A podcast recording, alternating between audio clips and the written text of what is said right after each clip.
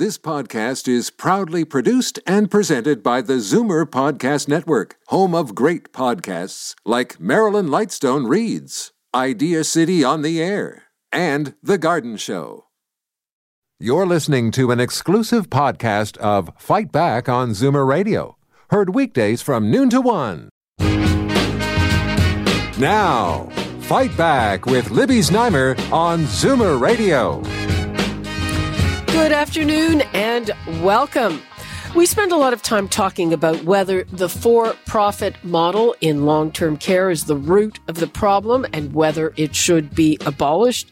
We know that overall those homes have higher levels of death and disease and lower staffing levels, and they have come under a lot of fire for paying shareholders millions of dollars in dividends while collecting emergency pandemic funds from the government.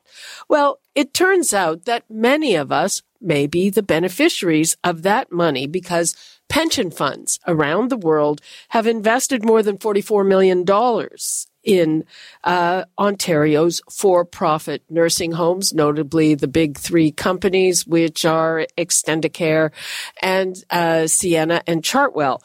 And the Toronto Star reported, they did a great article on this, by the way. Uh, kudos to them that at least two of these pension funds, including the Canada Pension Plan, have divested millions from these companies since the pandemic uh, began, and they did that at a loss.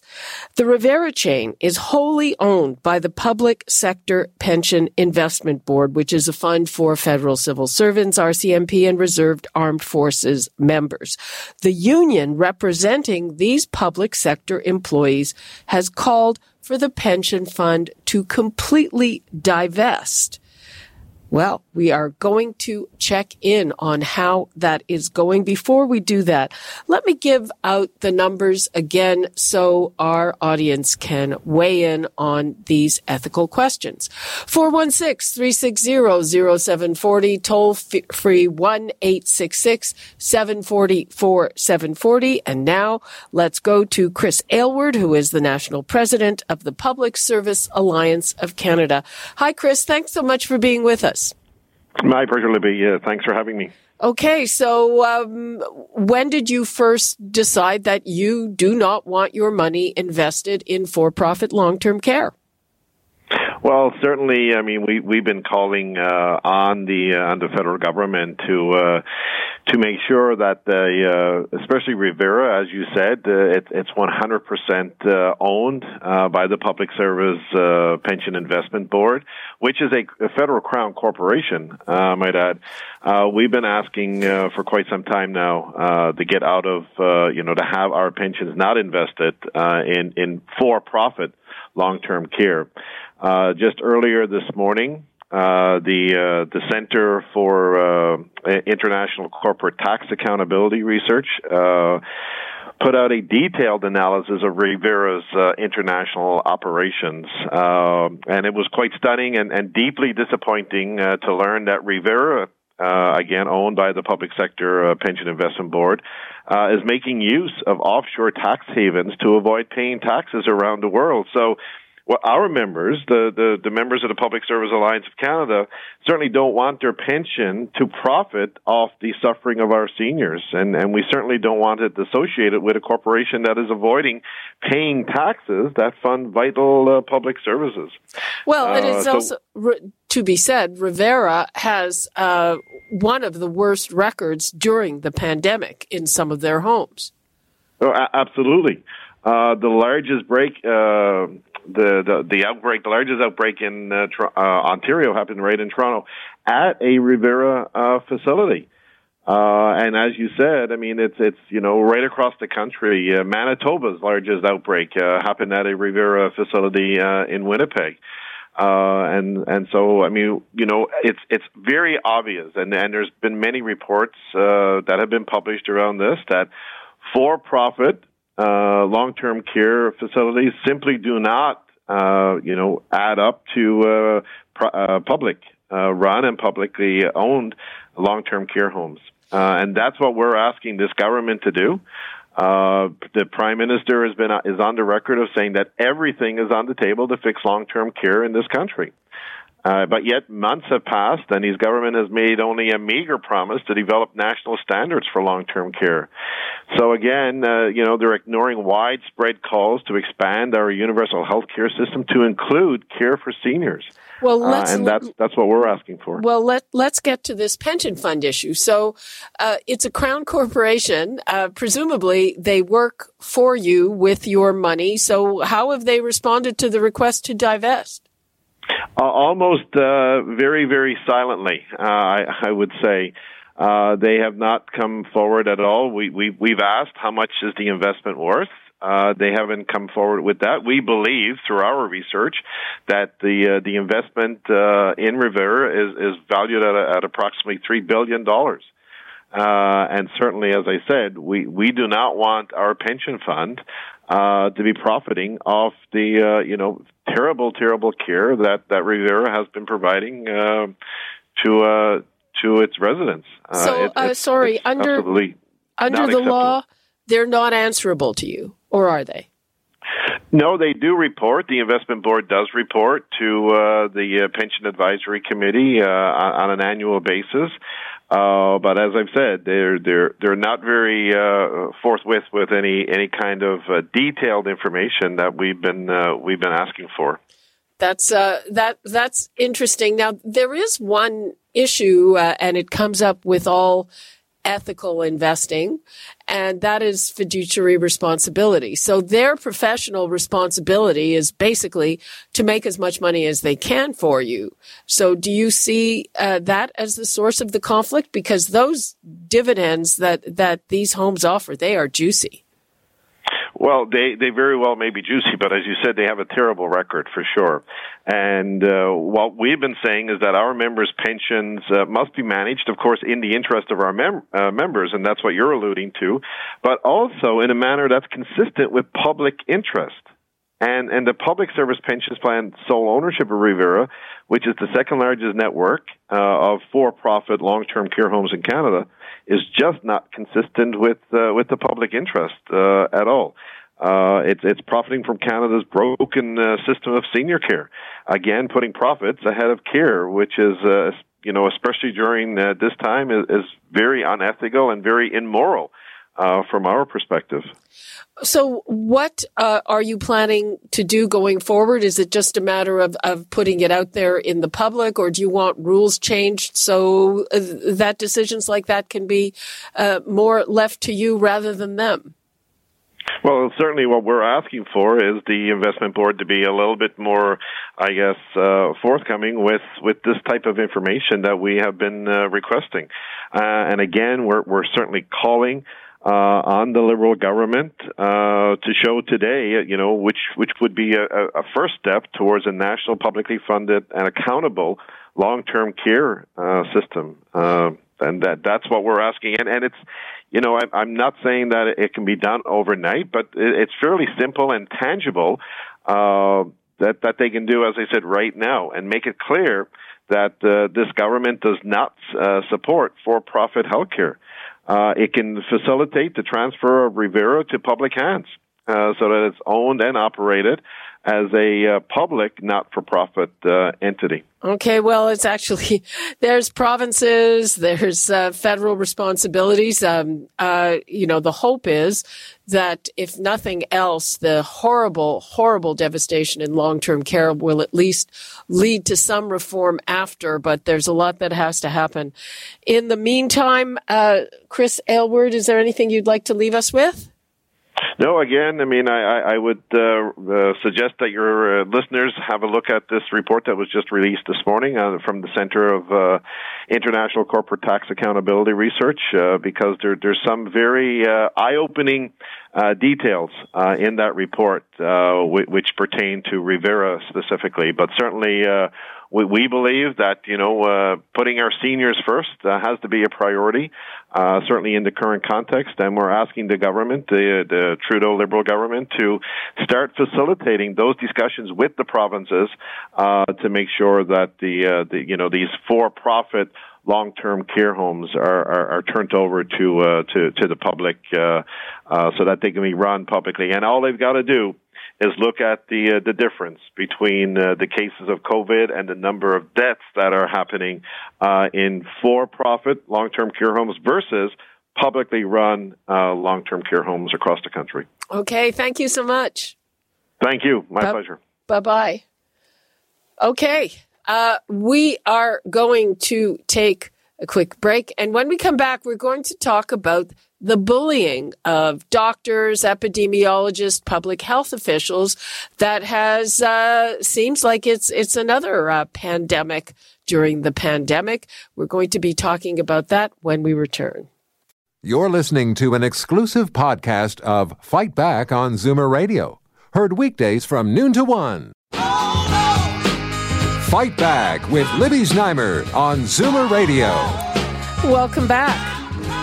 The pandemic has turned the spotlight on medical and public health professionals as we turn to them for their expertise and advice.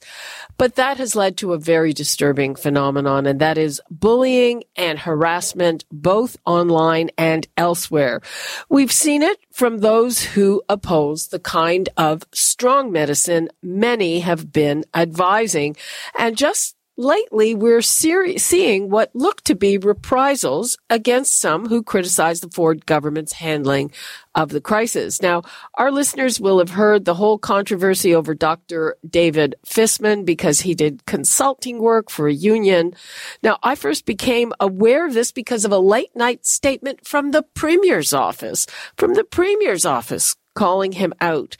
And then uh, by the next day, he was defended by the Deputy Prime Minister, Chrystia Freeland. Uh, then we see Dr. Brooks Fallis uh, of the Trillium Health Center. He claimed that his contract was terminated because he criticized the government. His colleagues support him.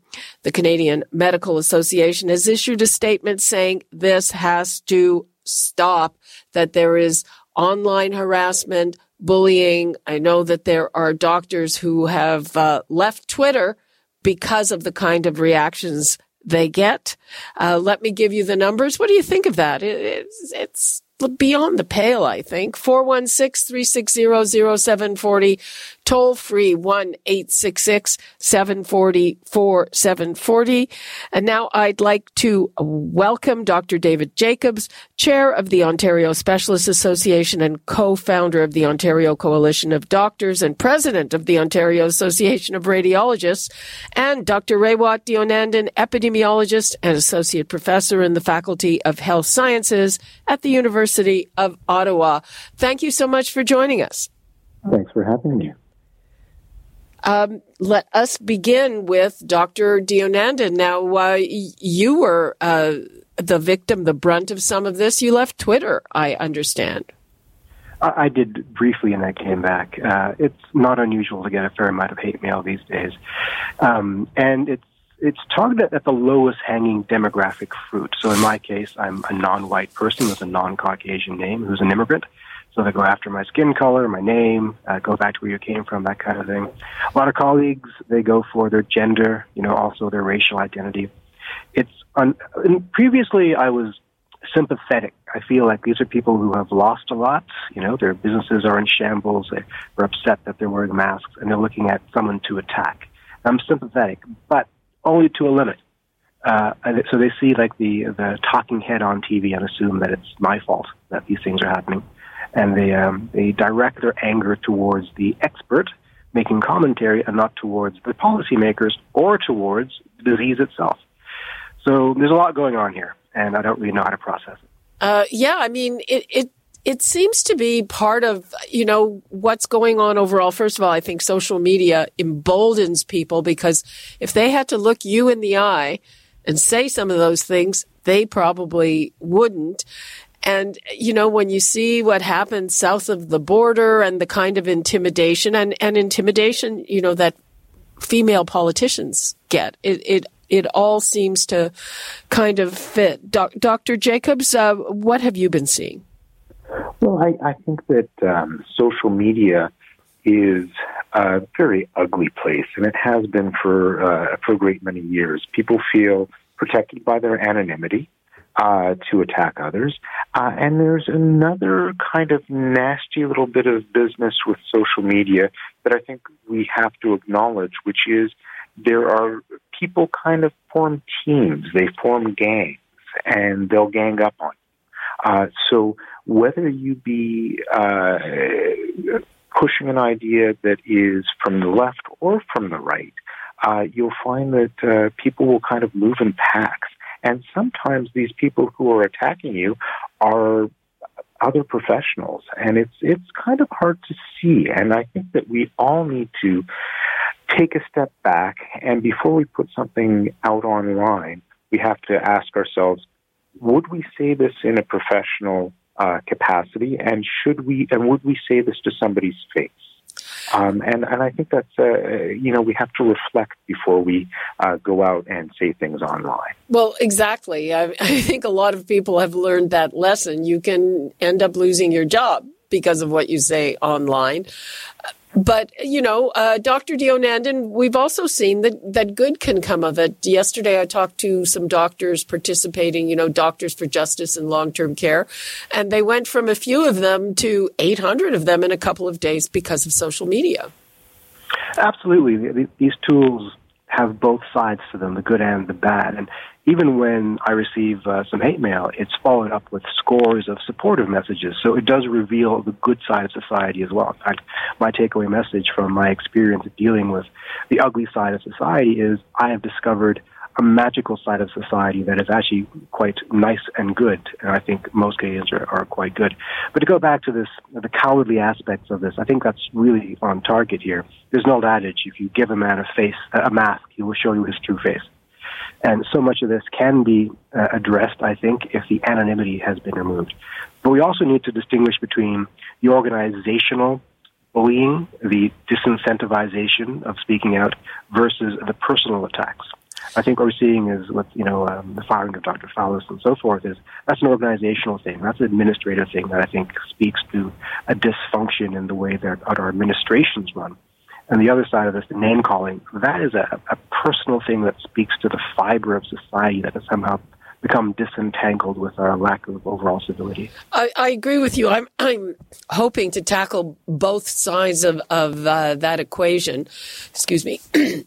I want to give the numbers out again. I want to hear from our listeners. I mean, uh, I talk to doctors on this show probably at least every other day, and most of the calls we get are respectful with questions. But, you know, some of the things that I see being directed at them is, is, is frankly disheartening. And, and, uh, you guys are not monolithic. Uh, you have opinions, and especially for those from an academic background, you know, the, the right to express your opinions uh, is protected. And, you know, it, it's just seems so, uh, I don't know, weird and, and ugly to see people, you know, contesting that. It's 416 360 0740 toll free 1 866 740 740. We're talking about online bullying and harassment of doctors from people who don't like what they have to say.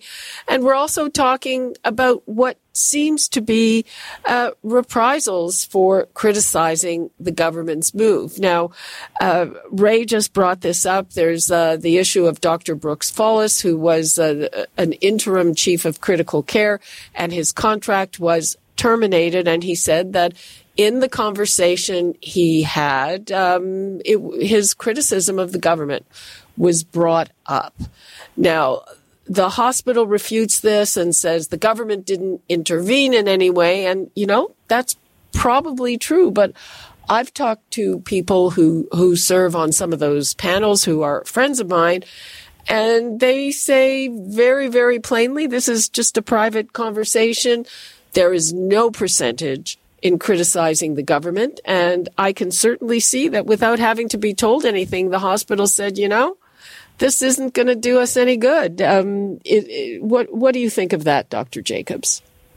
Well, I think that um, There's a lot of complexity when you're dealing with uh, an executive who's been fired, um, and uh, that's a human resources issue. So, uh, without having, I, I don't work at the hospital, I don't know this individual, so I can't speak to that particular example uh, simply because I don't have the facts. Now, in terms of government reaching out and trying to hurt individual people, I think that that's highly, highly unlikely. It actually did, uh, you know, having said that, it did happen to me once. Uh, as the uh, vice president of the OAR at the time, I had criticized the government uh, of the day, which was Kathleen Wynne's government, for not uh, providing adequate resources for digital mammography um, I received a rather nasty letter from the Minister of Health at the time, uh, Deb Matthews, uh, which was threatening and uh, CC'd to the College of Physicians and Surgeons of Ontario, saying that I was spreading mistruths. Well, everything that I said was factual, uh, and it was done for the greater good of the public, and yet I was directly attacked by the Minister of Health and uh, referred to the college or threatened referral to the college for that. So there is political reprisal. Do I think that there was in this case? I just can't say. I just can't say uh, because I don't know enough about the situation. Uh, right. Uh, and uh, Dr. Deonandan, there was this whole uh, brouhaha with with Dr. David Fisman. Uh, and again, I was surprised at, uh, I don't know, 11 or midnight the other night to get something from the Premier's office saying, we are really concerned uh, because he's taken money from the Elementary Teachers Federation. It, it, just seemed like they were, you know, it's true. Um, he never hid it. He didn't disclose it, but it, you know, it, it, the disclosures have to be done at a certain point in time. Uh, I just thought uh, that you know they were trying to uh, sort of point the fingers at people who disagreed with them, and quite vociferously and quite regularly. It just seemed, I don't know, it seemed a little strange. It, it does seem strange, and again, I don't know what the politicians are up to. I, I can't say that uh, they they were gunning for Dr. Fisman or anybody else. I do know this: that uh, the attacks that I endure and my colleagues endure all seem to come from a political quarter that has some things in common. I won't say those things are; they're pretty obvious. If you look south of the border, we see, you know, the Trump uh, disciples attacking people, and that's not at the orders of Mr. Trump, but he doesn't he doesn't dissociate himself from the outcome. So I think it's it's.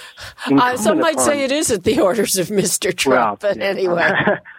So, um, so I think it's incumbent upon political leaders to openly state that this is not to be tolerated, even if they're benefiting from it. So I would like it if our political leaders would say, you know, stop picking on our public health leaders, either as individuals or as organizations.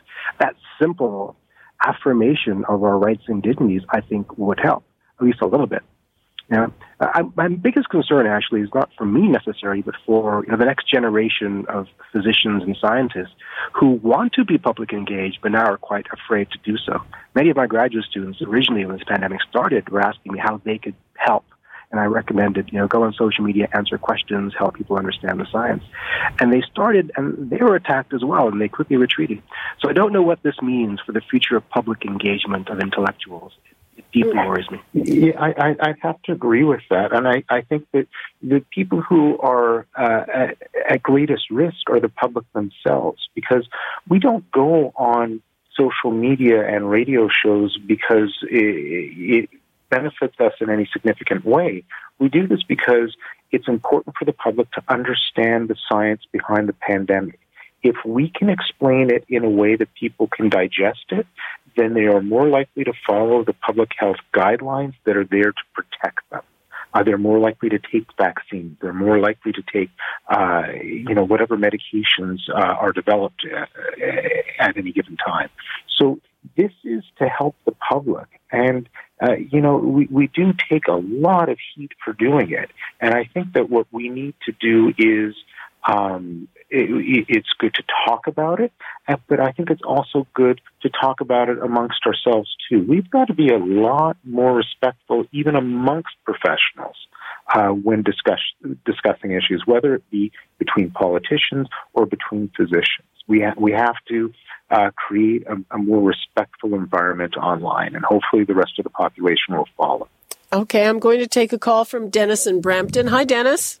Hi, Libby. Thanks for taking my call. And you touched on the William Osler situation, which I was going to comment on. But just building on what's already been said, I, I'm particularly troubled uh, by what happened there. I, I live in the community. I have contributed to the hospital. I, one time, was part of the leadership team at one of those facilities there. And uh, I'm I'm appalled at what seems to have happened there. Now we don't have all of the facts, and so it the fact that there is some reference to government involvement in what happened there. Uh, I'm concerned that when we start muzzling scientists and doctors and politicians be, are become the dominant spokesperson for the critical matters of public health, I, I think we're down a very, very slippery slope. Uh, and uh, that that's my comment on that. I'm I'm very concerned about what's going on. And uh, are you going to uh, withhold donations or anything like that? Well, I'm going to I'm going to send a letter off and say what's going on. you know, this is this is not right. Yeah, it's but, it's but, the but whole... I don't know. You know, again, I I don't have all the facts, but you know, looking at the reporting I've seen, um, there's, you know, where there's smoke, there's fire. Something has happened that has caused the leadership team there to take that action.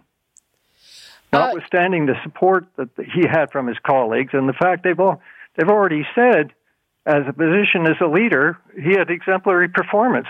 So what else could it be? Yeah. Well, Dennis, thanks for your call. You're welcome. Okay, uh, people, again, the numbers 416-360-0740, toll free 1-866-740-4740. And I'm curious about this whole business about, uh, you have doctors at these various tables. And frankly, for a lot of them, I'm sure that being at the table or if they're representing their institution at the table is, it's, it's good for their careers. And uh, just this idea that, you know, um, criticizing the government is not necessarily that good for their careers. I'm sure that the province didn't intervene in this. Well, I can't say I'm sure, but, but it was probably the hospital administration itself saying, hey, um, this may not be doing us any good. Uh, Dr. Jacobs, do you have a view about all this uh, collaboration uh, between the province and doctors? Uh, is that or can it be problematic? Well, I, I think that what we have to think about is what is the purpose of these tables, of these science tables? And I think if the science tables are just filled with people who agree with each other, then they're not very productive. You do need to have voices at the table who are in disagreement. You do have to have people who don't, uh, who who uh, who challenge your ideas. Uh, and in challenging your ideas, you'll end up with a better product at the end. Now, there, so, and I think that when you look at what the Ford government has, how they've handled this, um, it's a little tricky for them. When we go through uh, our panel of research ethics program, and we all do this as researchers, we all have to take this course. Uh, one of the sections that we go over is conflict of interest. And what we talk about with conflict of interest is that and I, I, can even quote it. It says, even the appearance of a conflict of interest can damage the trust and relationship with the research community that the research community depends on. So here we've got a table of scientists who are all very well, well respected and uh, would never do anything unethical. Uh, these are really top dogs. Dr. Fisman, everyone at the table are really top dogs. But what Ford has to do now is rebuild trust in that table. Should Fisman be at the table? Absolutely. He's, a, you know, he's got a lot of good ideas and a lot of experience to bring to the table. But Ford has to reassure the public who doesn't understand all of these things that it's important to have people uh, to have him at the table. So I, I, I, think some people looked at this as an attack on Fisman. I think the fact that uh, Dr. Steini Brown has uh, kept him at the table and that Ford hasn't released him from the table shows that they actually do value his opinion. So I, I think that we have to. Or uh, Chrystia Freeland's they value. I, I, I, th- I think Chrystia Freeland is very kind of her to do that, but I think that uh, we, we do have to also remember that there's another party at play, and that's the general public. And what we are all doing is for the general public. Uh, yeah, I mean, uh, it, it's. Um, I think part of it is, uh, you, you, know, doctors as a group are not uh, necessarily used to being in, in the spotlight to this extent. We're terrible at it. we're, we're some of you are, and some of you are pretty darn good at it, I must say. okay, so um, uh, uh, Dr. Deonandan, um, have you noticed any kind of i mean it was i think yesterday or tuesday that the the cma put out that letter have you have you noticed any impact from it uh, not really. No, I'm not a physician. I'm a PhD scientist. Yeah. I'm not deeply in the medical world, so I wouldn't be privy to that. But I do want to say that the public has to recognize that there aren't any incentives really for physicians or scientists to be involved in this public commentary game or even advising the government as they do on the science tables other than personal prestige.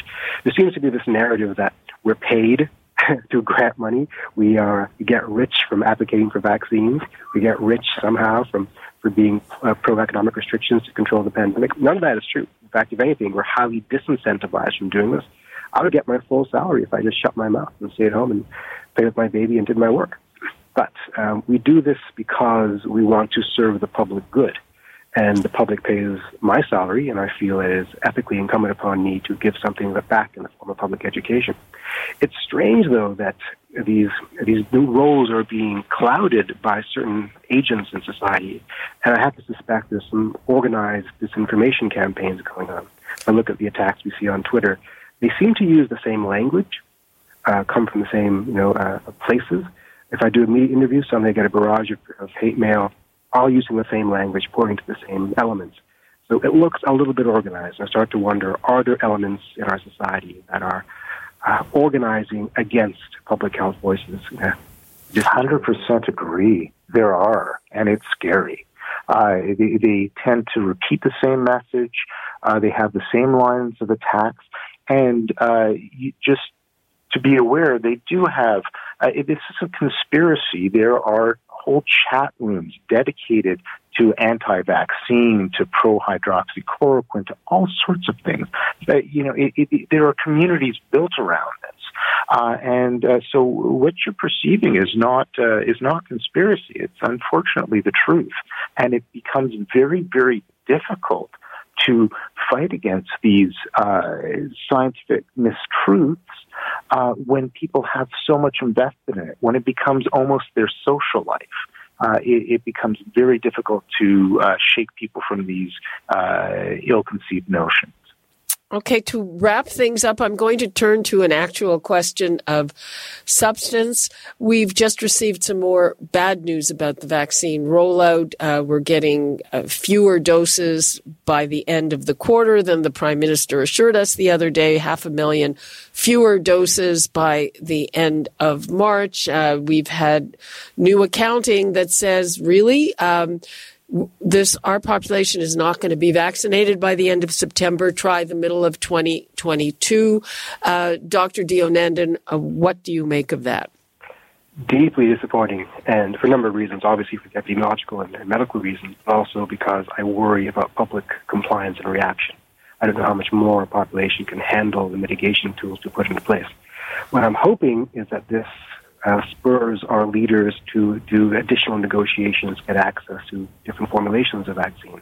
Because at a global level, we can actually accelerate production of a variety of formulations. So I'm still optimistic that that solution can still be found.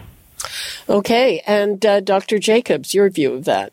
Well, this is a very, very dangerous situation for Canadians. We've got uh, new variants which are highly contagious. It's uh, crushing our economy. Uh, it's filling our hospitals. This is something that required that, that required uh, you know all of our attention from uh, right from the beginning. There is a way out of it. The way out of it is local production. We do have vaccine production capacity in Canada. We've always had it. Uh, we still do.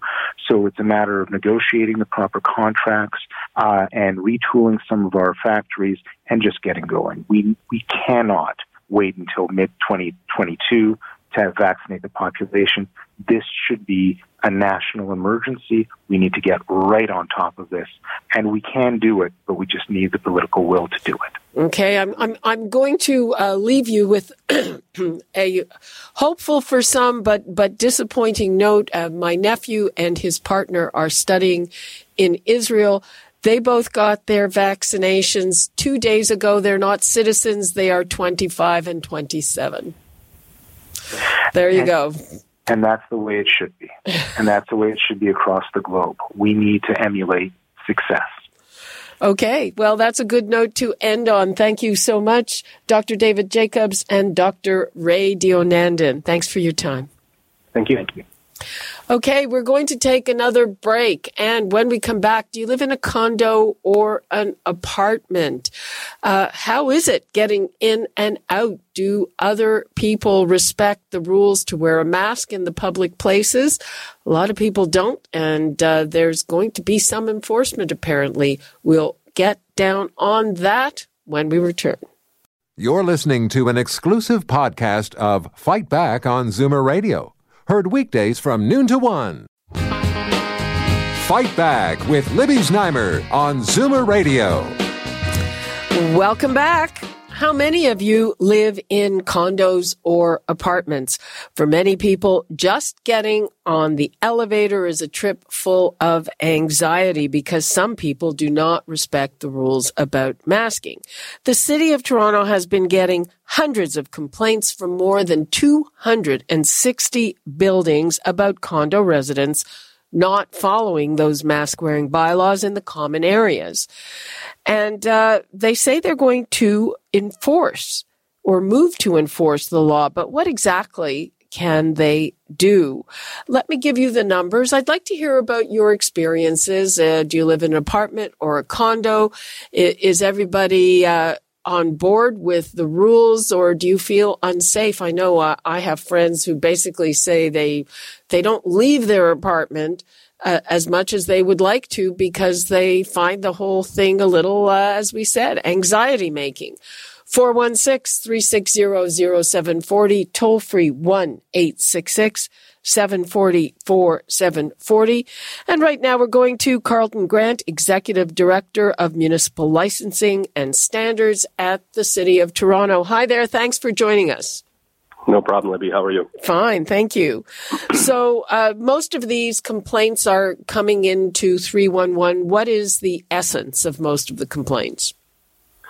Yeah, so since August 5th, so over the last six months, the, the city, through our 311 channels, have received uh, just under 2,000 complaints. So 1,950 complaints about um, people not wearing masks or about there being no signage or no policy in that particular building for mask wearing. So we did an analysis of that, and of those complaints, we found that 263 of those locations had three or more complaints. So we've sent them all educational letters on reminding them uh, what they're required to do as far as post signage, the, the importance of wearing a mask. We drilled down even further to see which had more than 10 complaints, and we found 12 locations, and those are the ones where we're going to go visit in person talk to the property manager, talk to the landlord, see what's happening in that building, and ensure that they have the uh, the appropriate signage and the appropriate policy in place. Uh, I believe that a lot of those buildings are the City Place buildings that are are uh, you know down on Front Street. Um, I don't, uh, not necessarily. The the there's a number of apartment buildings. Uh, so there's the other piece to, to clarify is that about 75% of the complaints were about rental apartment buildings and 25% of the complaints were related to condominiums. So that's roughly a you know 1,500 apartment buildings and 500 condos. So that is still a a, uh, a large number, and it is uh, something that we'll be working on. We do have a direct relationship with the landlords and property managers of rental apartment buildings as we have a rent safe TO program, which requires all of them to register with us and have a number of different uh, cleaning plans, security plans, etc. So we have a direct relationship with them, and we're working closely with them and the Greater Toronto Apartment Association to get the word out that it's important that these policies be in place, that there's appropriate signage, and then it's it's really incumbent upon the residents of these buildings to to wear a mask when you're in common areas. Do you have uh, any idea why so many more of these complaints would be from apartments rather than condos? Is it you know because if people own their places, they're they're a little more likely to comply? Is there anything like that? Uh, it's hard to say. I can't quantify that. That it, you know, rental or ownership, uh, people behave differently. Um, again, it's just it's there are a number of people. Uh, almost half of our city lives in uh, in uh, vertical communities and apartment buildings and condominiums. So it's just really critical that everyone and you use the word respect in your in your opening remarks, and everyone needs to respect uh, the rules and respect everyone's um, right to, to to stay healthy. Okay, yeah. Um, so, what exactly can you do? I mean, you said you'll visit and you'll talk to the mm-hmm. property managers. That you know that that doesn't sound like enforcement to me. Well, the, the part of the challenge is there is no offense for not wearing a mask. So um, that's a big part of the problem, a big part of the issue. The while it's the onus is on the resident to wear a mask, the onus from a um, responsibility is on the property manager and the landlord and failure to uh, have signage, have a policy. Um, if we continue to see this behavior, we would fine the operators of these buildings um, a, a, fine of thousand dollars.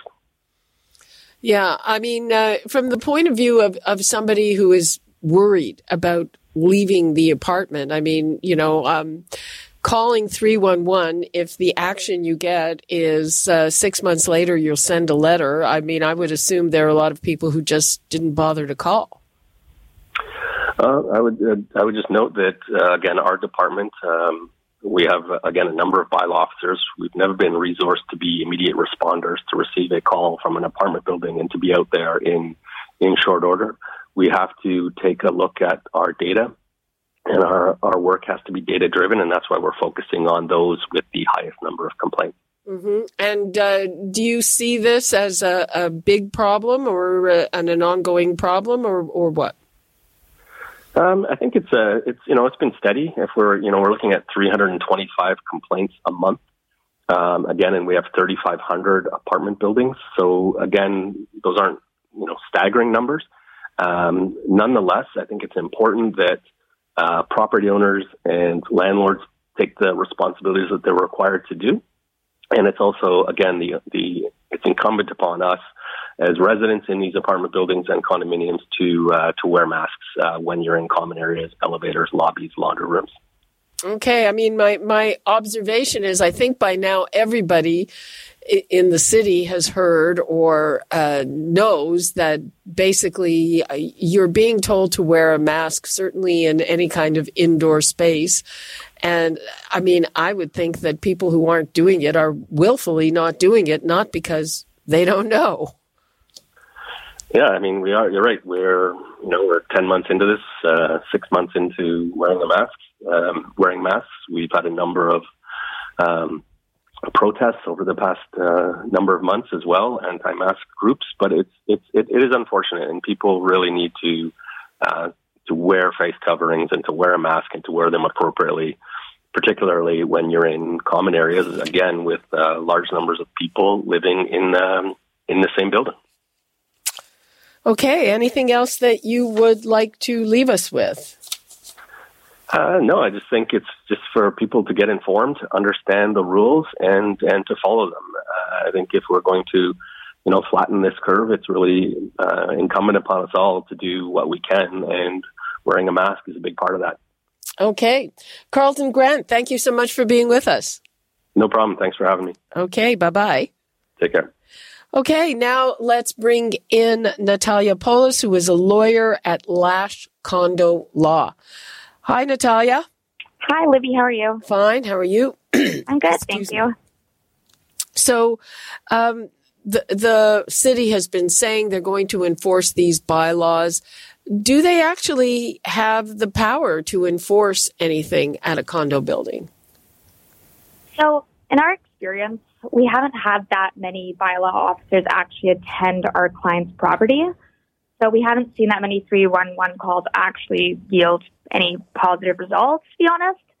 Um, however, on that end, the corporations themselves have the power to enforce this outside of calling 311 and contacting the city. So that's really important for uh, residents who are concerned about individuals not wearing masks to understand. Uh, so when you say they have the power to enforce it, what, can they do? So at this point, every condo in Toronto should have adopted a mask policy within the corporations themselves and distributed to the residents.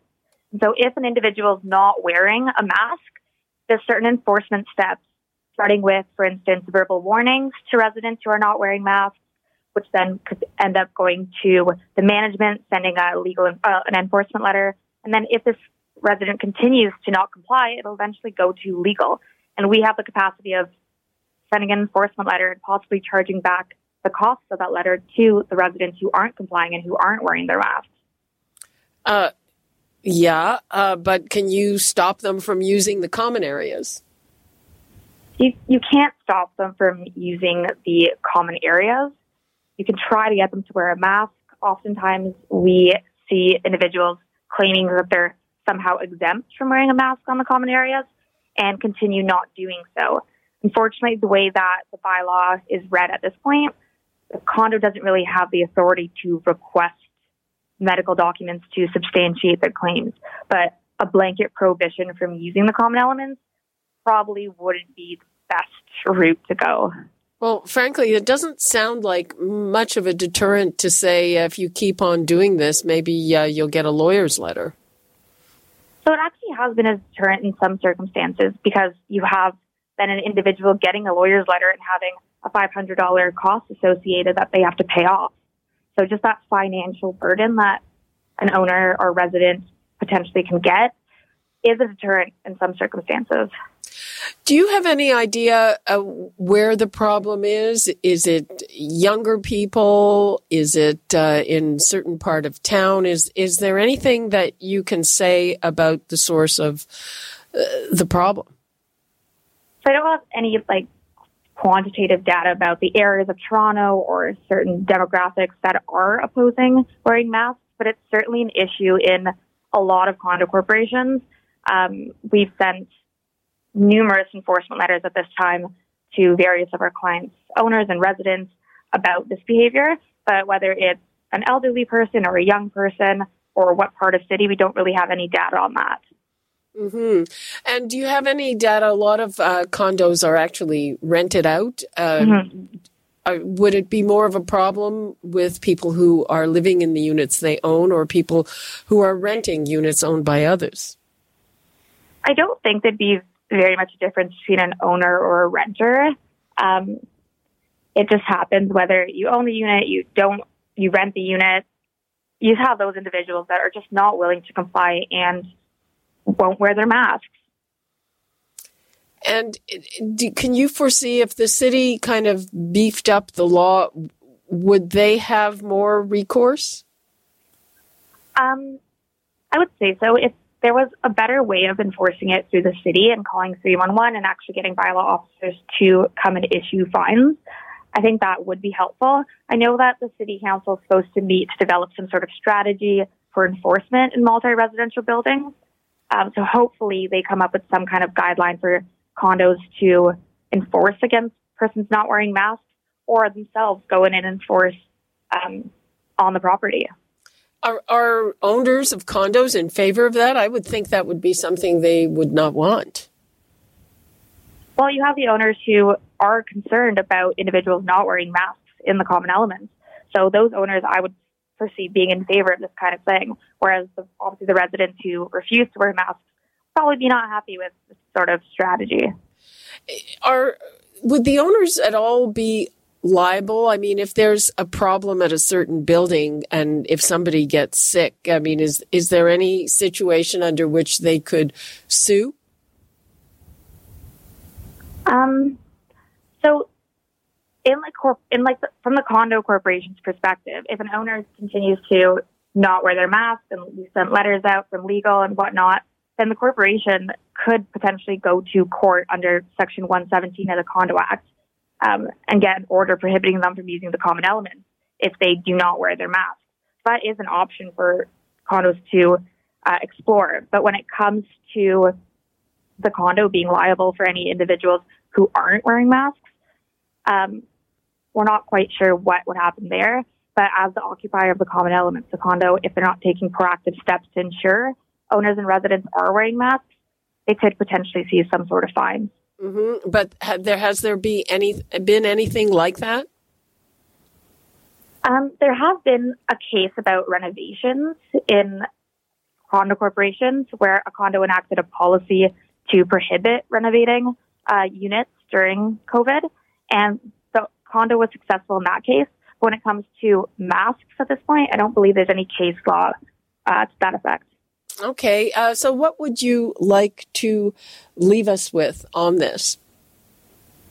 Well, first and foremost, residents should comply with not only the City of Toronto masking bylaw, but also with their own corporations' um, masking policies. And any residents who see others not wearing masks in the common elements should immediately notify property management so they could try to take these enforcement steps against these residents and individuals in the common elements. And hopefully the enforcement steps eventually pay off and these individuals begin complying.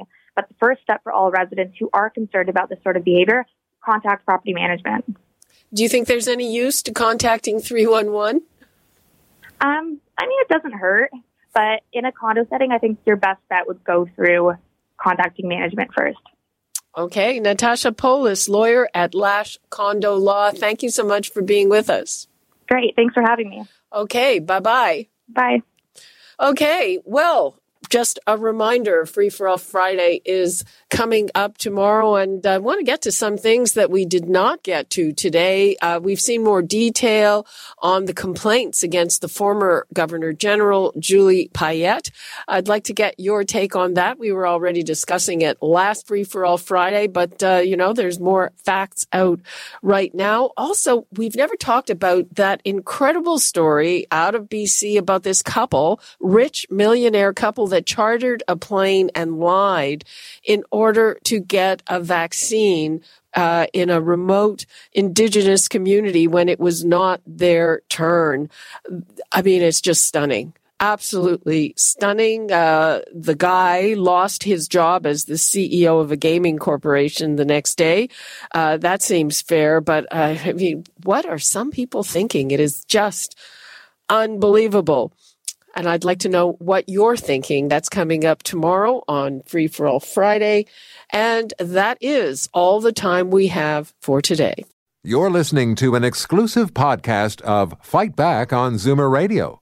Heard weekdays from noon to one. This podcast is proudly produced and presented by the Zoomer Podcast Network, home of great podcasts like Marilyn Lightstone Reads, Idea City on the Air, and The Garden Show.